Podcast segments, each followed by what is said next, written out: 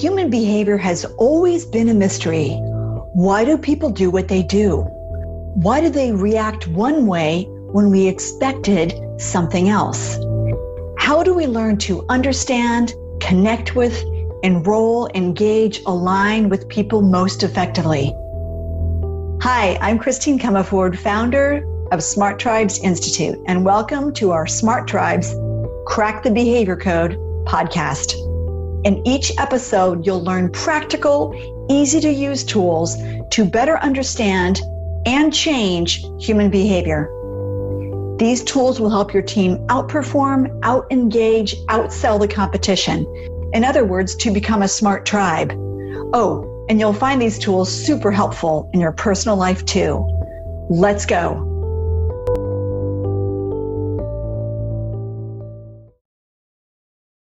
Ambiguous or unspoken agreements often cause pain. Lots of it. Today, let's talk about three essential employer employee behavioral agreements. Now, back to those ambiguous, unspoken agreements and why they're so problematic. Well, this is why more and more organizations are actually creating agreements for expectations of one another. These aren't employment agreements, these are behavioral agreements. These agreements are like uh, codes of conduct. They help an employee both be easy to manage as well as to bring their personal best as a leadership and culture coach, I'm often asked by leaders to change their people. And they want their team to care more or be more present, more accountable, have greater ownership, um, have more creativity, more problem solving, greater performance in a specific area. They think they have a sales problem, an operations problem, and attention to detail problem, a whatever you want to call it problem, but they actually don't. In my experience over the past 35 years, there's only really one type of problem, and that's a leadership problem. Either the person isn't leading themselves or their leader isn't leading them. Now, if the leader isn't leading their team or the individuals on their teams to the desired behaviors, well, this brings us back to understanding expectations of one's behavior. And also, of course, the attention and investment that leaders make in cultivating their team. If an individual isn't performing well, look to their leader. If an individual is dissatisfied with their job, look to their leader. If an individual is feeling disengaged, look to their leader. Now, I want us also to look at our own personal leadership. Are we expecting our leader to fix things for us, or are we rising up and leading ourselves? Chances are good either our leaders aren't investing in us or we're not investing in us. But wait a second, doesn't the individual have to participate too? Yeah, that's why I'm talking about we have to lead ourselves as well and not just passively expect our leader to fix everything. We're all in this together. So let's get clear on each person's role in the system. There are three jobs all leaders and employees have. Let's talk about who owns what. Job number one foster engagement continuously.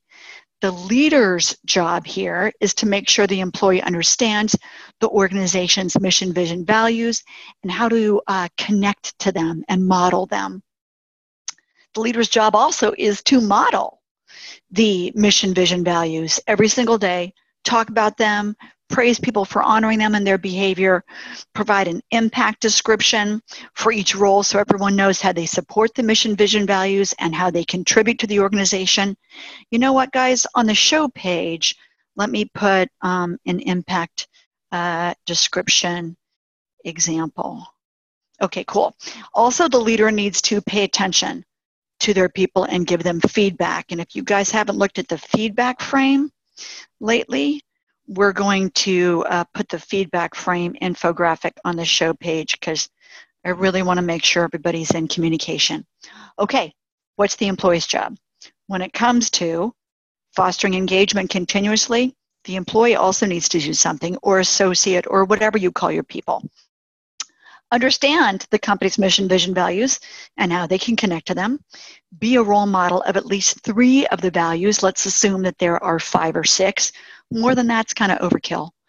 Uh, the employee also brings ideas for how to improve things, solve problems, reduce stress for their leader. The employee's job also is, if any of the above that I just mentioned are unclear, to ask their leader for help, to be proactive, and also to give their leader feedback to help them grow their engagement. So if you're feeling disengaged, give your leader feedback so your leader can help you get more engaged. Okay, number two, job number two optimize execution and results. Leader's job prioritize and explain why we're doing what and when and the impact it has for us all. Help the team understand how to do it if they get stuck and encourage them to seek input optimize high value added activities, minimize low value added activities. In case you guys are saying, what is she talking about? We're going to put the tutorial on the show page, the high value added, low value added. Do it with your people at least every 90 days. Do it yourself at least every 90 days. Okay, leader's job. Let's continue on job number two optimizing execution and results. Understand and communicate dependencies, contingencies, needle movers, goals, OKRs, KPIs, whatever you call them. So everyone's clear. So we all need to know what we could what could interrupt execution and how to navigate around it and prevent it. Leader's job also keep communication flowing so everyone can do their best. Note the meta programs and SBM triggers of your colleagues and team. Communicate in them during stressful times. All right. So on job number two, optimize execution and results. What's the employee's role here? think things through, be proactive, ensure priorities are clear. Be present in your interactions to save everyone time and ensure things are done right the first time. One and done, right? Understand the outcomes your team and leader want. And if you don't understand those outcomes and how they align with the organization's outcomes and how they align with the other teams, then ask your leader because we want those contingencies and dependencies to be navigated effectively. Employee's job also if progress toward outcomes isn't happening or if anything's unclear, ask your leader for help. And then if your leader isn't clearly prioritizing, give them feedback to help them improve. Your leader wants to improve. Help them. I love when people give me a feedback frame. I do have to ask for them. People don't offer them very often. Okay. job number three grow and learn together. The leader's job help your people map out individual development plans so they can see how they can grow at the organization.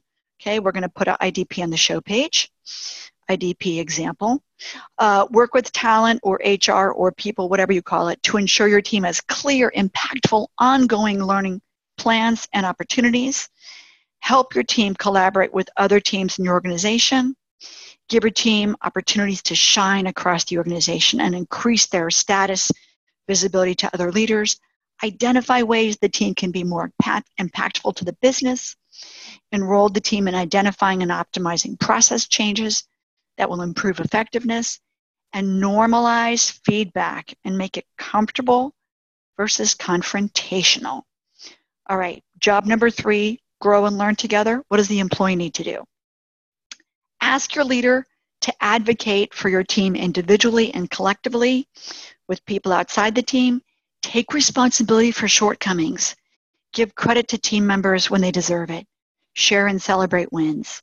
Point out opportunities for your leader to be vocal about individual accomplishments that might not be visible outside the team. Envision and plan how you specifically can deliver value to the organization in a specific period of time. And then do it. Continuously invite feedback on your performance offer it to your leader on their performance. Note the meta programs and SBM triggers of your colleagues and leaders. Communicate in them during stressful times. So, what's the net net? Behavioral expectations help everyone get the results they want. Both leaders and their direct reports must agree to your code of conduct. We're all in this together. The only type of problem is a leadership problem. So, again, the three essential things we all have to do with each other foster engagement continuously, optimize execution and results, and grow and learn together. We're all in this together. All right. Thanks so much, guys, for joining me today. Thanks for joining me on this episode. Every listen, every share, every review helps others form their own smart tribes where teams are engaged, happy, and optimally performing. Together, you and I can help millions of people crack the behavior code in their organizations, families, and communities. I invite you to take two minutes and head over to smarttribesinstitute.com to discover more about how to form a smart tribe. See you there, and please tell your friends.